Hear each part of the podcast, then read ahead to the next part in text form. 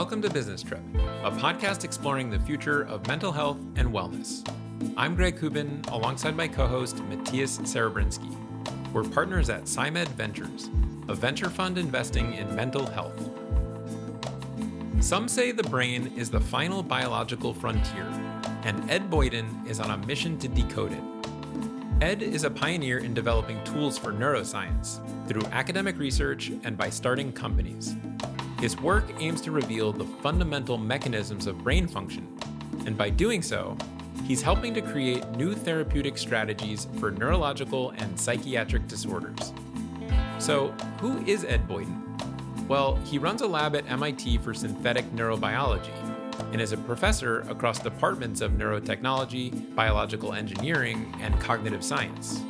He's also a leading researcher in areas of neuroscience, including optogenetics and expansion microscopy.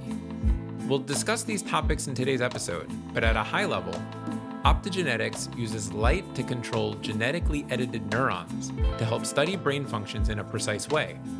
And expansion microscopy makes tiny parts of cells much bigger using a special gel to see them better under regular microscopes.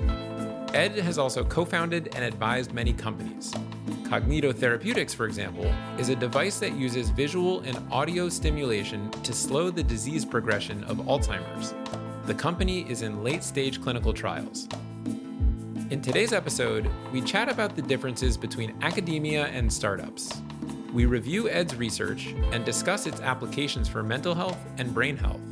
And we discuss why getting new drugs approved is still so damn hard. Let's get to the episode with Ed Boyden.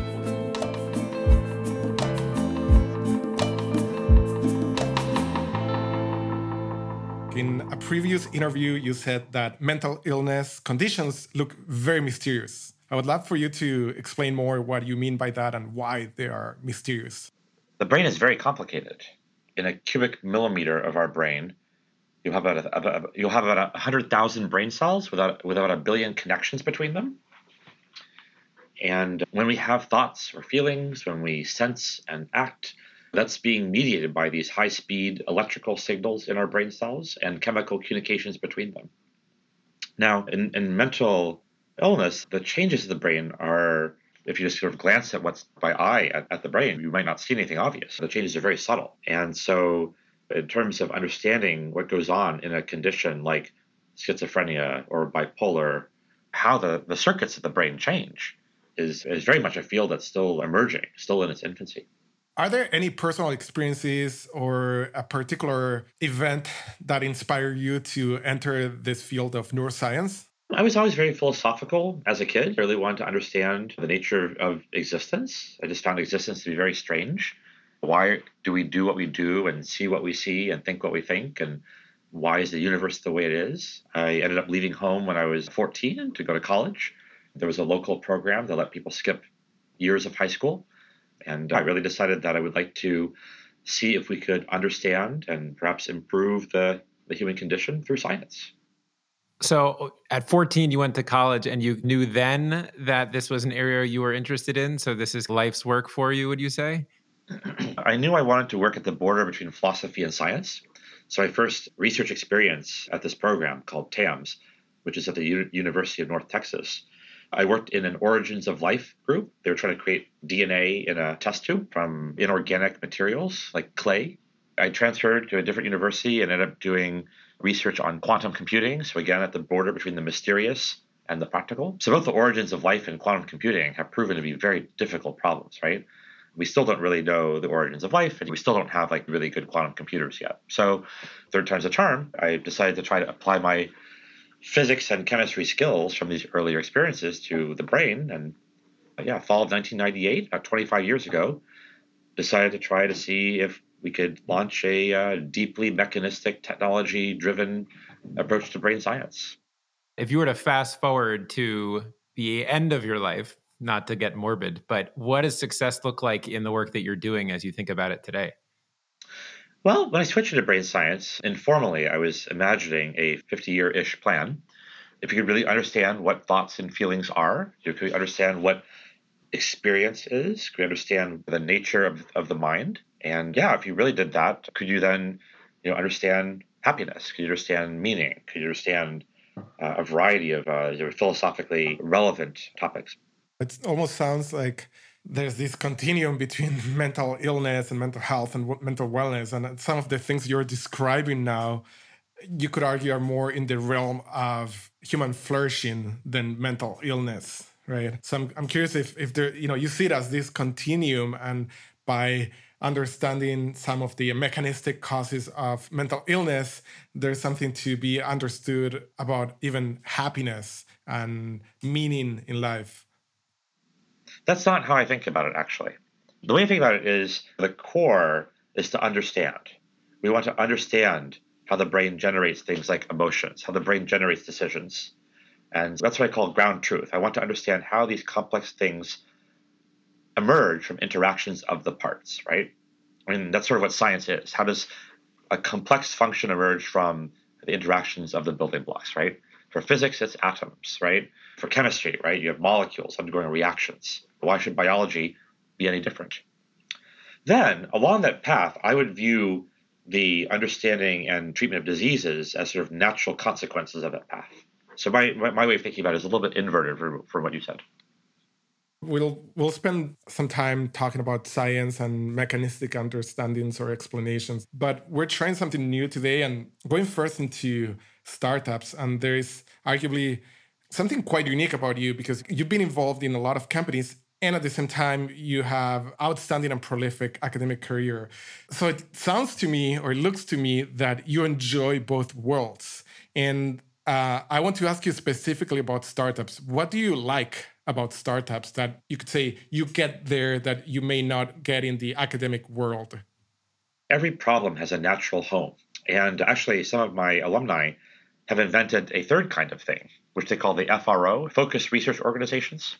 So, a former student of mine and a former research scientist in the group co invented this concept, and, and now they've started a whole bunch of them, including one that uh, spit out from our group, scaling up brain mapping.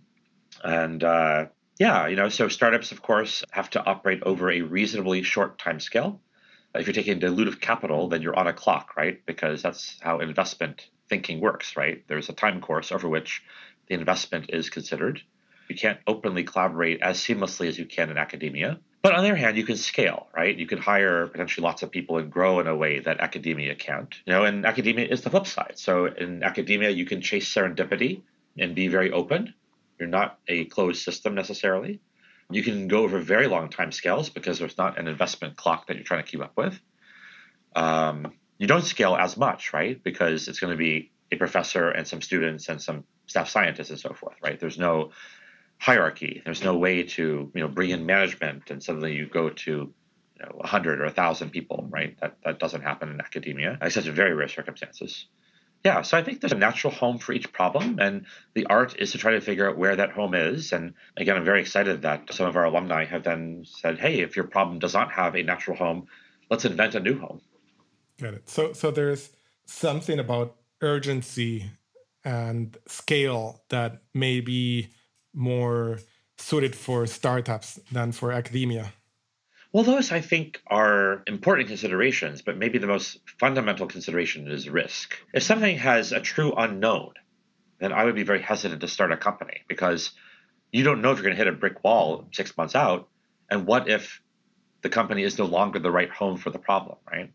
So I tend to think in terms of what I call science risk, the fundamental risk of a problem. If there's execution risk, if there's market risk, then maybe a startup is the right home for it.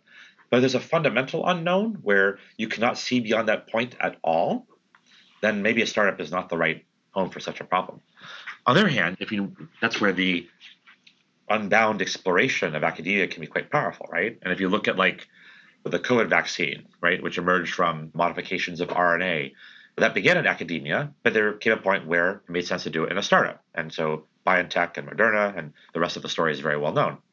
Um, uh, CRISPR, right? So CRISPR, uh, again, uh, a lot of the, the cracking of the code was done by academics, although the discovery, the original discovery, if I recall, was from a company. Um, and uh, and now maybe you could argue CRISPR um, is widely used in academia, and of course there are many interesting companies who are pursuing therapeutics based upon CRISPR. So again, I think there's sort of a natural phase of a problem where you need serendipity to help you counter risk. And then maybe there's a point where you don't need serendipity. If you work hard and you're smart about it, you can get the job done. And so that's how I think about it foundationally is risk management. So, so two things. One is what comes up for me is that a startup may want to be closer to engineering risk versus scientific risk. So, in this continuum of technical risk, the idea that it, it's closer to some engineering problem where arguably with more resources it's likely that the output will be as desired versus in, in science where resources doesn't does not equal results by themselves. There, there's like these inherent walls that are harder to go over. Yeah some of our most famous projects like optogenetics for controlling the brain with light or expansion microscopy the world's cheapest form of nanoimaging those were not expensive projects. They didn't take that long in the grand scheme of things. It wasn't about the resources, it was about the insight, a deep understanding of the problem, the willingness to go out and try something that went against the countervailing winds. Some fundamental unknowns, right? There, because this really, these projects really broke new ground and, and were very different from anything that came before. And, and those are really great academic pro, uh, projects. But now, once you know that something works, now some of these things are in human trials and so forth. But then it makes sense to do it in a company because you need the scale that supports a human trial. And you have the, the thing you need, right? The academics did their job, and now you need people who can take it through regulatory and reimbursement. I'm curious if you can share more about your own decision process when you decided to get involved or when you decide to get involved with a specific company what, what is it that thing that's unique that gets you excited because my guess is that you have way more opportunities than the ones that you say yes to you. it's a good question yeah i actually get involved with fairly few companies in part because I'm very excited about the research we're doing in, in the lab here at MIT. So I really want to maybe even be a little bit less entrepreneurial in the years to come because I really want to focus on some doing some extremely deep science. But in the past, again, I feel like every problem has a natural home.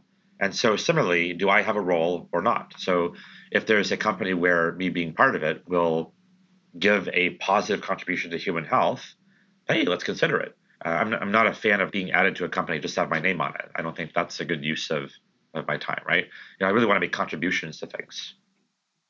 And I guess the second part of that question is how do you think about the commercial potential for a company?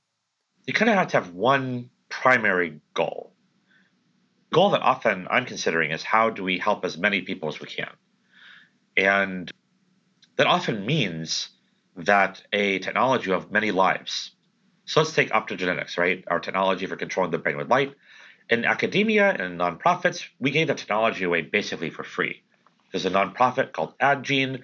They've distributed tens of thousands of shipments of molecules that came out of our group all over the world. And they charge a nominal fee, but it's basically at cost. There's no profit being made. Now, on the other hand, if you want somebody to spend a lot of money and take a molecule through clinical trials, which could be very expensive, then there has to be an alignment of incentives. And so then a company could be formed that would be able to channel investment, align incentives, investors, and so forth. And so for me, it's all about incentive alignment. If you want a technology to have its effect, what is the right incentive alignment for it to occur? And sometimes that might mean giving it away, right? It might mean starting no company. And there are examples of technologies our group has developed. We just give it away for free. And that's what we decided the way to impact the world for the better was that's how I think about things. Uh, so it's not necessarily the way a VC might think about things, but what I do try to think about is how to maximize the positive impact on human health and well-being. Mm-hmm. So I guess to dig a little deeper on the incentive alignment as it pertains to a commercial application or technology is another way of thinking about that like okay if we actually commercialize this is a product or solution that a can be impactful in helping human health, but B, we know that providers may uh, be incentivized to start offering this to their patients as a way to get distribution out because it may be a profitable tool for them and therefore it's an effective way to actually get it get distribution. Would that be like the right way of thinking about it it's a good question the incentives have to all be aligned right for something to take off medically it has to pass, of course, medical muster. The payers have to want to pay for it. The doctors, who will in the end be looking at their patient and trying to say what's best for them, they will make that judgment in that moment, right? So the incentives have to be aligned uh, all throughout. And the hope, of course, is that it delivers the maximum positive impact for human health. That's what motivates me. And uh, and I think if one can do that, then it becomes a genuine alignment, right? And and that also uh, sort of drives with how we work, right? We begin in academia with the idea. Often it's created before there's any business interest of any kind, right? I don't know. We have a molecule that's in human trials for treating blindness. The first paper on a human patient was published summer 2020. We began the overall thinking that led to this quest in the year 2000. So that's two decades. The first experiments in the general class of this arena was in 2004, 16 years earlier. The actual molecule that went into people was published in 2014, six years earlier. I think you get the picture, right? The way that our group works is we really want to get ground truth understanding and repair of the body. Uh, is, a, is a longer time scale. Um, but it's based upon sort of a, a very deep desire to yeah, deconstruct and understand what's going on, and then to repair it in the correct way. That does mean at some point, this is partly why you know, when we start a company, um, the first thing to do, of course, is to make sure that company, uh, which I can't uh, get too involved with because I have my day job at MIT and and Howard Hughes Medical Institute and so forth, the company will need a good CEO and a good team, and and some of these decisions are going to have to to be made by them. Uh, there's a big time gap between the original invention and discovery and the ultimate deployment? Well, a couple things. It came to mind that because you've been involved with companies and and uh, or co-founded companies or advised companies, and you've been doing that for a while, you may have your own algorithm that you have or that you figured out around what are green flags and what are red flags about companies that obviously are undertaking uh, technical risk? Because those are the companies that you're mostly involved with. So can you share any heuristics or things that at least in your own book uh, are good things and which things are like you know what this is actually not the way to build a company or not to get involved? Yeah i often get asked to do like due diligence on a company or give my opinion on companies in the biomedical space. The most important thing that I think about when asked to think about a company, whether it's one I'm going to start maybe or somebody else's, is the data. Because there is no like foundational theory of all of biology. So if I design a computer chip in software, you can simulate it in the computer, and then maybe a chip making plant will go make that computer chip. And it's pretty darn guaranteed that it's going to work because physics is really well understood and you can create something in design space and then realize it and it's just going to work. You can simulate mechanical things. You can simulate electronic things. Now in biology of course that's not the case. So you can design a drug you can test it against the receptor you can try it out on the cell type of interest and who knows? Maybe when you chronically administer it in a human trial it affects some other organ system you never even thought about right? Because there is no overarching ground truth theory of biology, the same way that physics, you can be very accurate right, in a computer, or computer science, mechanical engineering, of these disciplines where you know, the math can capture a lot of the complexity, right? Uh, but biology is not there yet. So the thing that I often uh, focus most on is the data, because without the data, the idea could have a fatal flaw, right? So I have very high standards for thinking about whether something will fly the opposite end of that spectrum would be like intuition. It's less intuitive and more data driven in how you think about it. When it comes to biomedical conclusion about a therapy or whatnot or a diagnostic, I think the data are. But but sometimes it's so early. I guess the point is by the time it's commercializing, there's enough data there that you can get behind, right? Hopefully, yeah. But but often um, people do ask me to comment on companies where they don't have a lot of data. And my usual response is, well, my opinion shouldn't matter because all that matters is the data. That's sort of my standard reply in such cases. I have a lot of good intuitions about technology. So, and our technologies are based upon things like physics and chemistry. But in biology, I do worry that if you look at the the history of biology and medicine, um, intuition has not always gone well. The data is really what you should trust the most, right? One eternal question is this idea will biology one day will be more predictable or fully predictable in in ways that computer systems may be and and you said we're not there yet i guess it's an impossible question but i truly wonder if that's something we'll see in our lifetime yeah Well, it really is my goal. Can we make biology a mature science? You know, the same way that physics, at least on Earth's surface, was pretty mature, right? You can design a microchip or a laser or all sorts of things using the first principles nature of physics, right? So that's one reason why my academic group has as one of its core missions the observation and control of biological systems. We want to understand how the whole system works in terms of its building blocks. If you did, that potentially someday, it might take a while, but someday could lead to what you might call an understanding of the system, right? You would know the parts and how they work together. If it's broken, you could know then where to, to intervene to fix it. And so in biology, physics, you have a very small number of things electrons, protons, that kind of stuff. In chemistry, you have a, a larger number of things, but not that many carbon, nitrogen, oxygen, a handful of things in a typical chemical system. In biology, you have a lot of things, right? The human genome has what, 30,000 or so genes? Who, and they encode for who knows how many biomolecules. How many cell types are there in the human body? We don't even know how many cell types there are, right? Thousands probably, right? Maybe more. So I think that's what distinguish. You know, what, what we're seeing here is if you look at the sciences from physics to chemistry to biology, you are having more and more building blocks and more and more ways that they interact. But if you had that list of building blocks and how they interact and understood them, I don't see a fundamental reason why you couldn't then make it into a more predictable science. That's awesome. I, I love this idea of uh, biology not being a mature science, um, which makes it more exciting, right? Because I, I, guess you want to be in a place that's not mature. Yeah, if you're smart and you work hard, something will work, right? In terms of the science risk, right? Maybe there's still execution risk and market risk that you cannot fully anticipate. And so you can argue, you know, in many parts of, of computer science, they've crossed that threshold. You know, I don't think it's a coincidence. If you look at the biggest companies on earth, like Microsoft and Apple, they were all started by college dropouts, right? Facebook was started by a college dropout. Google was started by grad school dropouts. Then look at that. I don't think that's a coincidence, right?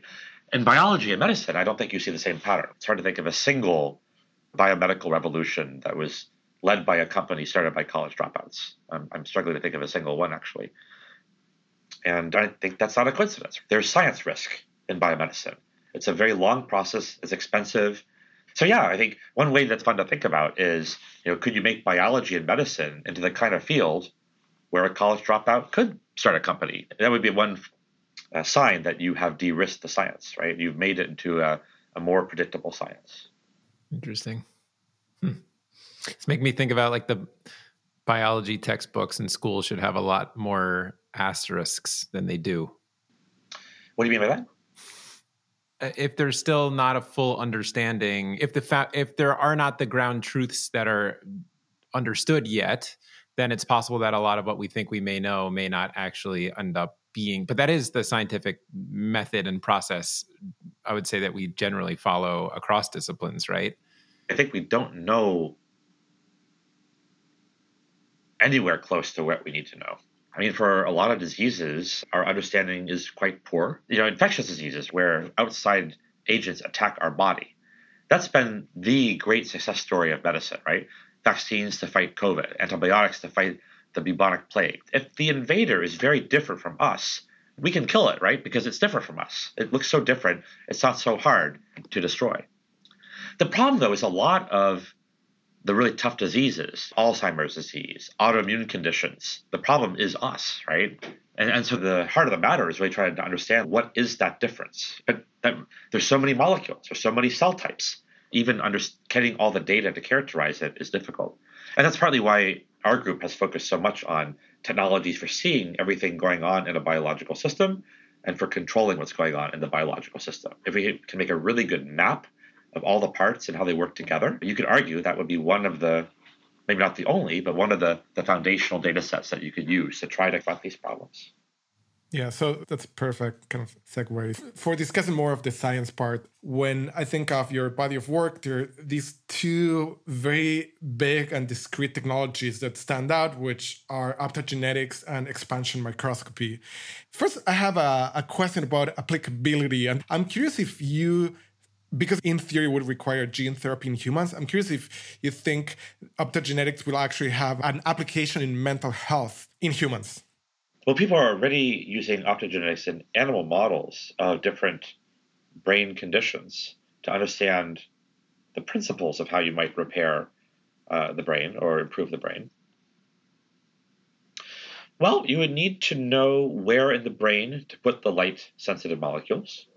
And so that's a big question, right? Much of neuroscience is done with mouse models that capture some part or symptom or angle on a, let's say, a brain disease, for example. How do you translate the mouse brain into the exact location in the human brain? So that's a uh, thing that would have to be thought out. There are several hundred thousand people who have neural stimulators implanted in them. So over, I think about over 100,000 people have deep brain stimulators for movement disorders like Parkinson's disease. And then hundreds of thousands of people have cochlear implants to help them hear if they've lost their ability to capture sound and drive their auditory nerves. There is precedent for invasive implants helping hundreds of thousands of people. The, the, scientific justification would be one of the things that we needed. You have to know where to put the gene therapy. Um, the second thing, of course, that these genes for optogenetics come from bacteria and algae and other creatures. You need the data. The clinical trials, do they show that these techniques are safe? And a couple of the molecules that, that our group discovered have, have begun to be used in human trials uh, for blindness over the last many years. So I think a lot of people are keeping their eye on these trials. These molecules look safe in the human eye. Maybe a lot more interest will pour in. Of course, there are no guarantees. All that matters is the data, as we were commenting on earlier. But one can imagine that some molecules might be more safe, some molecules might be less safe. How those data go will determine what happens in terms of the brain itself, right? So there are a lot of uh, of uh, unknowns, both at the scientific level and at the toxicology level and so forth that only empirical data could address. And so, uh, yeah, I think one has to see how it goes. Again, there's a theory of biology, so we cannot predict these things in advance, really.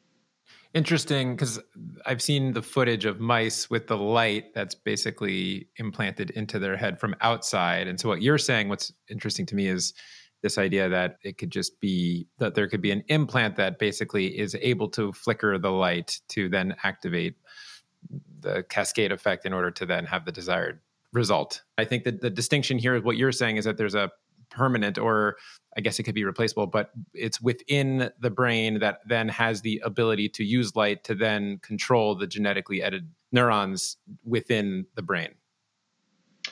Um, well, so now we're talking about the domain of electronics, light sources, power, cables. That's a fairly mature field.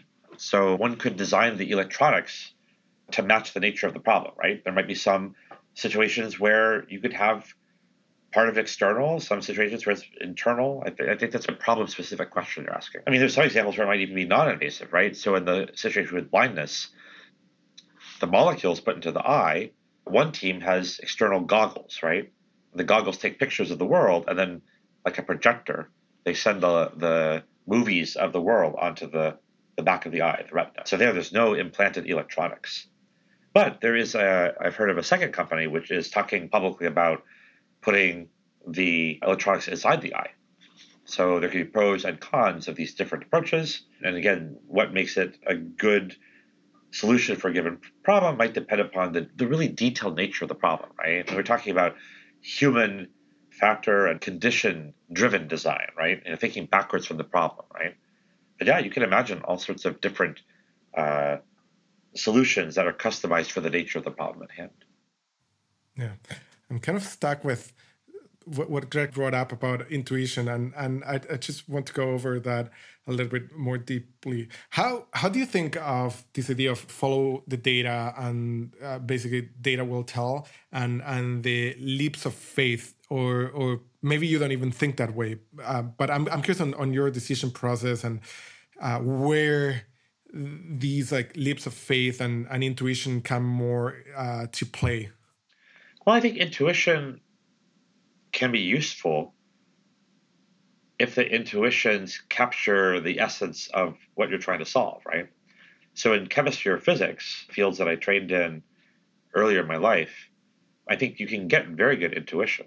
In physics, there's a fairly small number of rules. And so when you look at a complex system, you can intuit it, maybe because the human mind is not so bad at encapsulating those rules, right? Chemistry is a bit more complicated. But in biology, there's let's say there's 30,000 genes in the human genome, and let's and they encode for hundreds of thousands or millions of molecules. Suppose you are designing a drug. How can you have intuition for whether it will affect every single? You know, how do you know for sure whether it's going to affect all of those different molecules, right? Maybe you can have some general intuitions, right?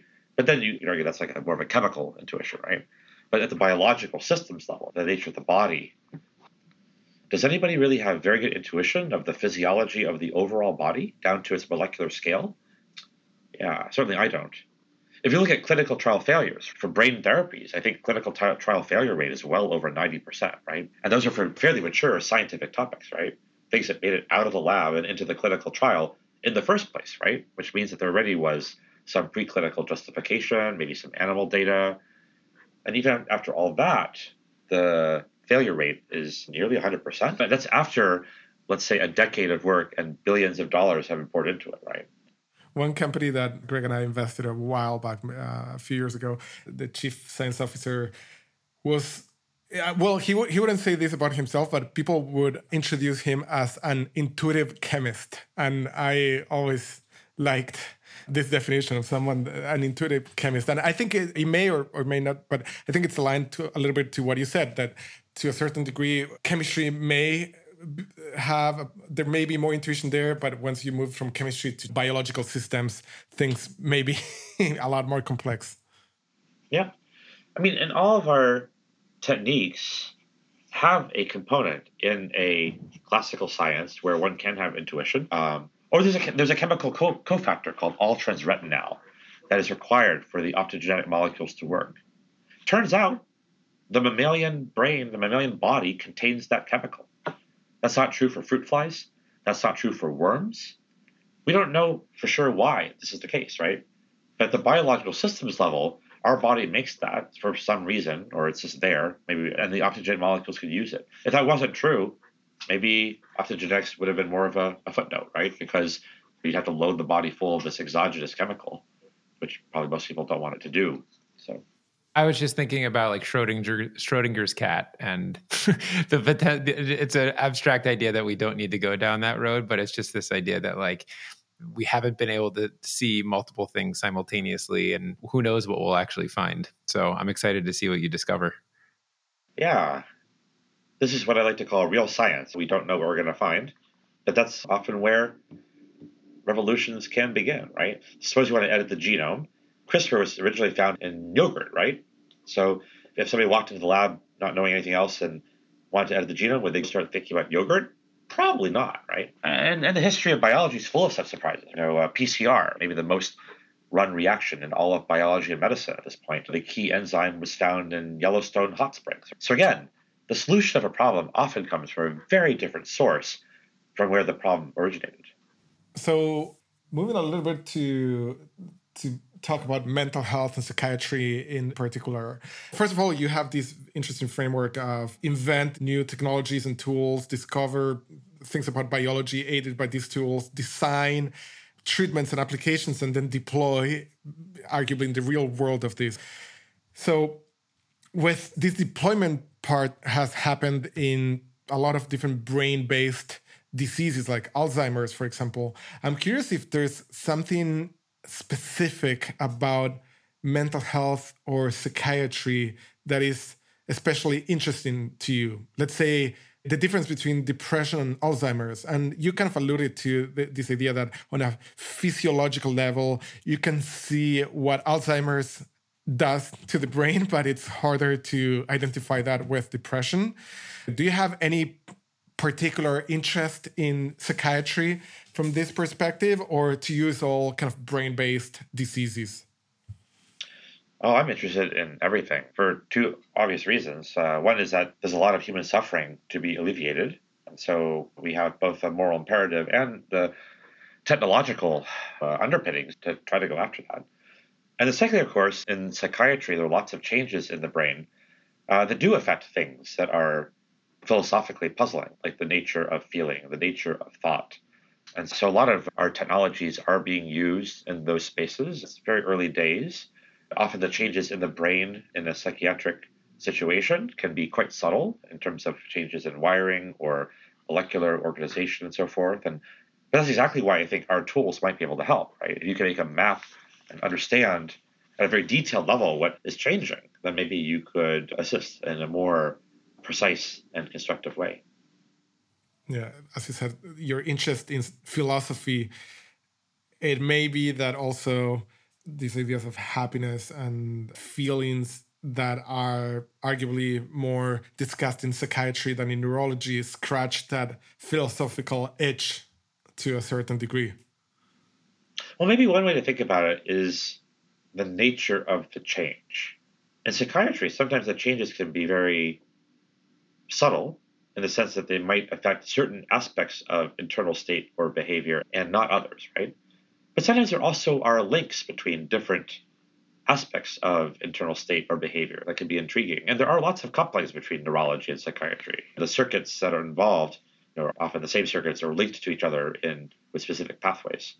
But in neurology, if we think about Alzheimer's or Parkinson's disease or so forth, there's usually some pretty obvious cell death, cell pathology that you can see at the gross level. In Alzheimer's, of course, you have atrophy of the overall uh, architecture of the brain. And then psychiatry, when the changes in the brain circuitry are, can be quite subtle, right? So both at the behavioral and internal state level and also at the neural level, I think there are uh, changes in, in degree that are that can be quite quite daunting in terms of the understanding. Um, and, and also then once you have an understanding, what do you do about it? Because I don't know, imagine a disease where a bunch of cells die. If you find out how to keep them alive, that might be enough. But if you have a change in the brain which causes a rewiring of many pathways, can you unwire them? Can you change those pathways? That becomes uh, a scientific question in its own right, right? How do you think about the non physiological issues with mental health? Stuff like childhood adverse events or trauma. In the psychedelic space, for example, there's a lot of discussion about that role within therapy. So, how do you think about it? Yeah, good question. But maybe a better question for a person who is more expert in that. So, I'm an engineer. I trained in chemistry and physics and electrical engineering. And so we build the technologies like the optogenetic tools or the expansion microscopy and so forth. Uh, but I'm not an MD. I, I don't have formal psychiatric or neurological training. And so when it comes to considerations like that, what I prefer to do is to really partner with experts in those domains what we try to do is to have co-advising. So when somebody joins the group, they might work with me on the technology, but then with an expert on autism or an expert on Alzheimer's or an expert on Parkinson's and so forth. And that way we can have that perspective.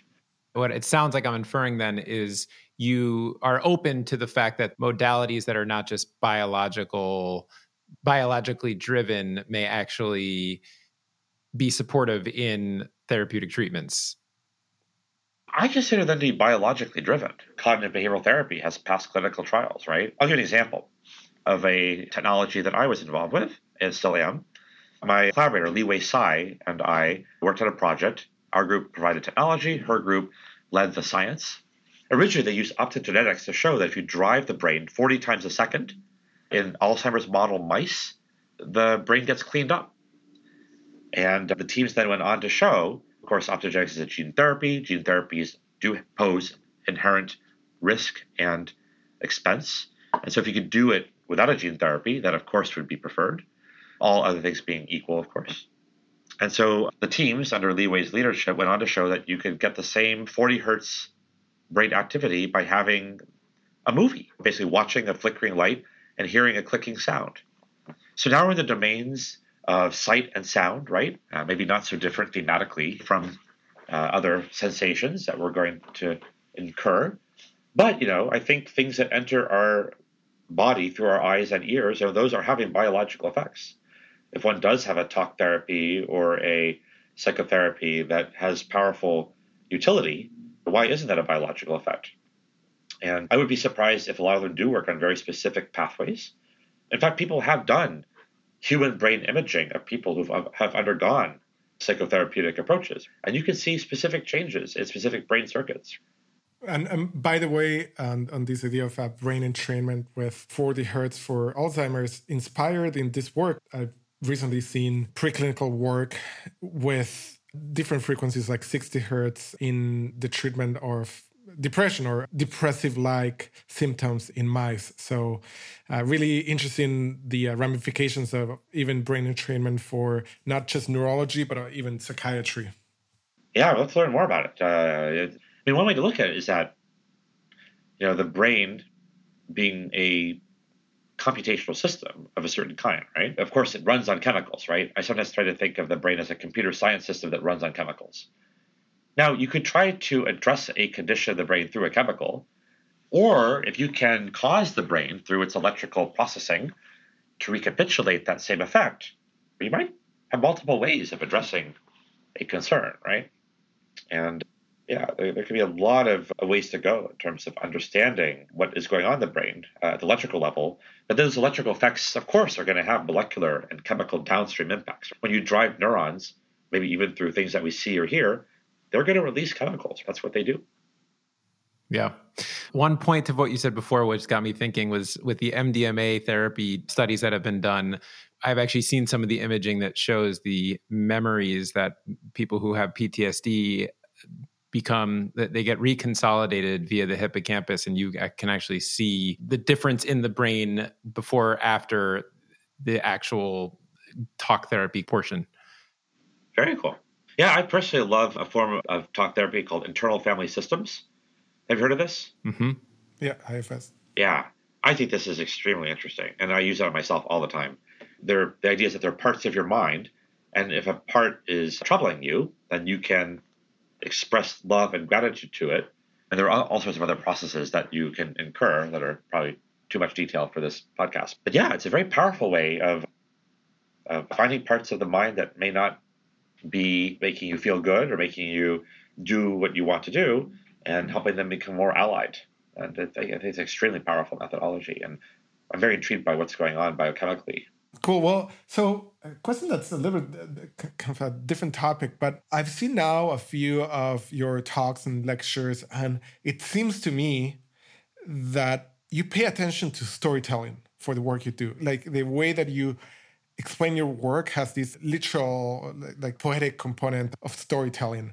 Number one, may disagree with this, but in case you put uh, thinking into this, I'm curious to get a little bit more under see a little bit more under the hood of how you think of storytelling if you think about it and if this changed over time for you? It's interesting yeah. I actually do spend a lot of time thinking about how to talk about the science and the technology. Strangely enough i don't think of it as storytelling though. I think of it as finding the inner truth of what's really there. In some ways it's carving away all that's away it's outside of that truth, so we can focus on it. I don't. Uh, whereas I, I saw this where storytelling sounds like adding on, but maybe that's an artificial distinction. But yeah, I do spend a lot of time trying to find the inner truth of what's there, because if you can communicate it clearly, first of all, that will help people use the technology. And if we're in a very interdisciplinary field, right? Chemistry, physics, electrical engineering, biology, basically all the sciences, more or less, in some flavor. And so you have to communicate it in terms that are simultaneously extremely simple and clear, but completely factually accurate. And that's challenging. And so when I started the group, I had, again, uh, all the disciplines of science in some flavor are being represented in some way. And you have to get everybody to work together, right? And you have to collaborate with people. And so I think very clear communication is at the core of neuroengineering because otherwise it's just not going to work.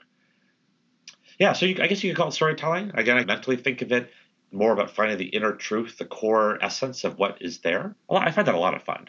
Yeah, well, when we think about storytelling a lot with eh, the companies that we invest, which are most of them very kind of science focused and science heavy, because and and I personally like the, this term storytelling because th- that's the original way that humans learned from one generation, from one person to the other one. So it seems to me that we are very attuned to learning through stories. And so with I think a lot about okay, what is the story we're telling here? And that may be the most effective way at communicating something to someone else. Yeah, storytelling is important. But one of my hopes, of course, is that if we do understand the mind, we also can understand how to overcome this potential downside of storytelling, which is that it, it can be full of illusions that tap into things that might not be always uh, what we want. there's a lot of discussions about transhumanism and, and a lot of transhumanists have this idea of th- that homo sapiens will not be the ones that overcome some of these biases. And i don't fully buy into that. I, I think we, we can overcome some of those biases but it's also very ingrained in our own nature i think that if you look at what psychology and neuroscience and neurotechnology are headed it is towards the understanding of the human mind it's hard to predict beyond it because it might depend on what you find yeah. And there have been several such points in biology history. Once you know the genetic code, that sets you down one path where biology now leads to recombinant DNA and cloning of genes and all sorts of stuff. But if people found out that the genetic code was much more complicated, maybe that all that entire history that has become much of modern biology and medicine would not have happened. Maybe I don't know. Maybe we'd have all gone the, down the path of talk therapy. Maybe we'd have talk therapies for diseases that we currently treat with chemicals. You know, there's these points of what you know I like to call real science, where it's very hard to see beyond. Fascinating. Okay, so we like to end our interviews with rapid fire. Doesn't need to be the whole picture, or it could just let's say in a tweet. Okay. So first question is: You're working in many areas. Do you have any hobbies outside of work? Oh yeah, yeah. I have two kids. Um, uh, and I spend a lot of time with them. Uh, my daughter and I are going to go skiing on Saturday, and yeah, my son and I uh, do lots of activities as a family. Um, yeah, I like to travel um, and see new places and meet interesting people. And when I have time, I like to, to write and, and read. And uh, yeah, I like to create things, um, mostly with my kids now, but we'll create art or that kind of thing at home. Mm. Next question Do you think it's possible that humans have a soul that's not located in their brain or body? Well, anything's possible. I'm very data driven. I, I want to see data. And uh, we cannot measure subjective experience currently, right? When I feel a feeling, I have this white cup in my hand, and I'm telling you I see it. Uh, you cannot analyze that subjective experience directly. In fact, maybe I'm just a robot with ChatGPT installed, and the real Ed Boyden is somewhere else having a martini somewhere, right? We cannot yet analyze the subjective component of consciousness. So, um, yeah, so I guess one of the questions is, you know, is there a way to tackle this problem scientifically? It's quite possible, but yeah, currently nobody has solved that. What's one book that everyone should read about neuroscience? That's an easy one. One of my favorite books is called Time, Love, Memory And it's about the beginnings of the genetics of neuroscience. And it's just a fun book to read by Jonathan Weiner about this quirky physicist who launched modern behavioral genetics. And I found the book very inspiring personally as a physicist who transitioned into biology myself. I think it comes with lots of lessons. But it also was a, was a very wonderful depiction of a line of thinking and a person who set the stage for the modern linkage all the way between the molecules that make us up and the most sophisticated things that we do. Two more questions. Have you ever studied dreams? Let's see. Well, my, my work is much more on the technology side than on the application side. Uh, but people have used our tools to look at things like sleep and wakefulness. Emery Brown here at MIT and, and some of his collaborators at Harvard, um, you know, they, they showed that they could take uh, an animal that was anesthetized, and by activating certain neurons in the brain, they could wake it up. So certainly our tools have been used to study things within that meta space. Yeah. Uh, last question. What is the most profound and potentially unexpected insight you've gained from your work? I think I've gained a lot of insights into how to lead and mentor scientists. And that's sometimes from trial and error, sometimes from thinking about leadership. But I'm very excited about how uh, a lot of our alumni have gone on to try to change how science is done at the structural level. Some of our alumni are creating new kinds of science organization, for example. Yeah, so I think that's something that I didn't walk in with, right? It's not like you go and get CEO training or an MBA and then they let you become a science professor. I think uh, some of this probably arose just from conversations with my parents, personal experience, of course, trial and error as being a professor. But I think it's very exciting to think about how you know how leadership, management, and mentorship, you know, can help create a field or revolutionize how things are done, and how those revolutions and how things are done can then feed into actual innovations. Super cool. Ed, thank you. Great. That was fun.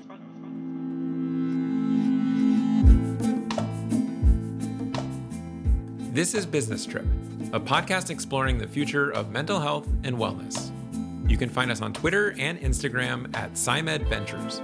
And if you're building a company in frontier mental health, hit us up at hi at psymed.ventures, which you can find in the show notes. I'm Greg Kubin, and my co host is Matias Serebrinsky. Our editor is Jonathan Davis, with production led by Caitlin Ner. Sound design and engineering came from Nico Rey. Our theme music is by Dorian Love, and additional credits are in the show notes. This is Business Trip. Thanks for tripping with us. We'll see you next time.